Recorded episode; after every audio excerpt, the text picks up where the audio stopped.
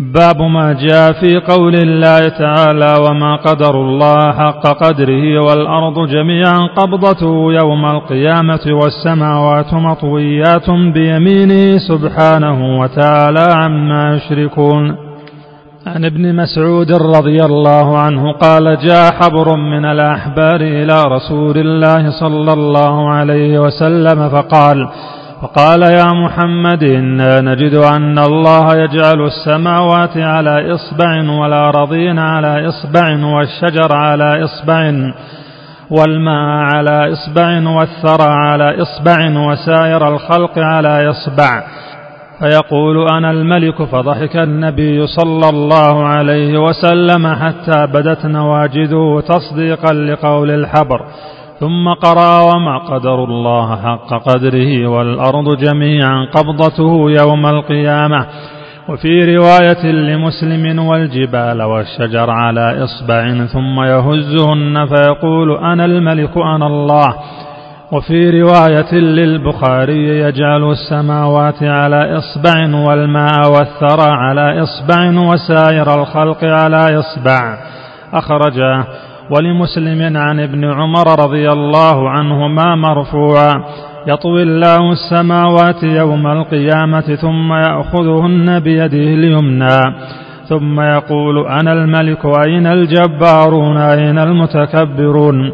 ثم يطوي الأرضين السبع ثم يأخذهن بشماله ثم يقول أنا الملك أين الجبارون أين المتكبرون؟ وروي عن ابن عباس رضي الله عنهما قال ما السماوات السبع والأرضون السبع في كف الرحمن إلا كخردلة في يد أحدكم. وقال ابن جرير حدثني يونس قال أخبرنا ابن وهب قال قال ابن زيد حدثني أبي قال قال رسول الله صلى الله عليه وسلم ما السماوات السبع في الكرسي إلا كدراهم سبعة ألقيت في ترس.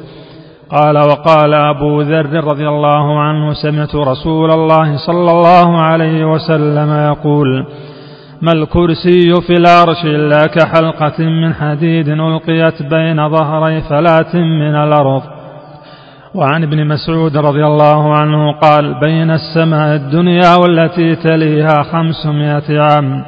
وبين كل سماء خمسمائة عام وبين السماء السابعة والكرسي خمسمائة عام وبين الكرسي والماء خمسمائة عام والعرش فوق الماء والله فوق العرش لا يخفى عليه شيء من أعمالكم.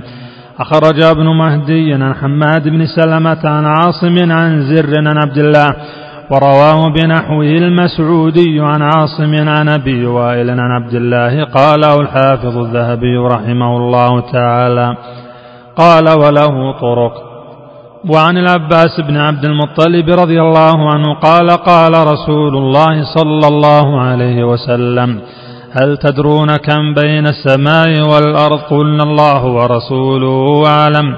قال بينهما مسيرة خمسمائة سنة ومن كل سماع إلى سماع مسيرة خمسمائة سنة. وكثف كل سماع مسيرة خمسمائة سنة. وبين السماء السابعة والعرش بحر بين أسفله وأعلاه كما بين السماء والأرض. والله تعالى فوق ذلك وليس يخفى عليه شيء من أعمال بني آدم. خرجه أبو داود وغيره. فيه مسائل الأولى تفسير قوله تعالى والأرض جميعا قبضته يوم القيامة. الثانية أن هذه العلوم وأمثالها باقية عند اليهود الذين في زمنه صلى الله عليه وسلم ولم ينكروها ولم يتأولوها. الثالث أن الحبر لما ذكر للنبي صلى الله عليه وسلم صدقه ونزل القرآن بتقرير ذلك. الرابعة وقوع الضحك من رسول الله صلى الله عليه وسلم لما ذكر الحبر هذا العلم العظيم. الخامسة التصريح بذكر اليدين وأن السماوات في اليد اليمنى والأراضين في الأخرى.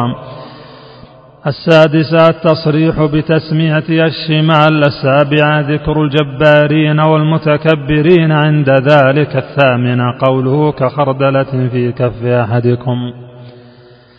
التاسع عظم الكرسي بالنسبة إلى السماء العاشرة عظم العرش بالنسبة إلى الكرسي الحادية عشرة أن العرش غير الكرسي والماء. الثانية عشرة كم بين كل سماء إلى سماء؟ الثالثة عشرة كم بين السماء السابعة والكرسي؟ الرابعة عشرة كم بين الكرسي والماء؟ الخامسة عشرة أن العرش فوق الماء؟ السادسة عشرة أن الله فوق العرش؟ السابعة عشرة كم بين السماء والأرض؟ الثامنة عشرة كثف كل سماء خمسمائة سنة. التاسعة عشرة أن البحر الذي فوق السماوات بين أسفله وعلاه بين أسفله وعلاه خمسمائة سنة. والله أعلم. والحمد لله رب العالمين وصلى الله على سيدنا محمد وعلى آله وصحبه أجمعين. يسعدنا تلقي ملاحظاتك واقتراحاتك حول هذه المادة مع ملاحظة وجود اختلاف في النسخ المطبوعة.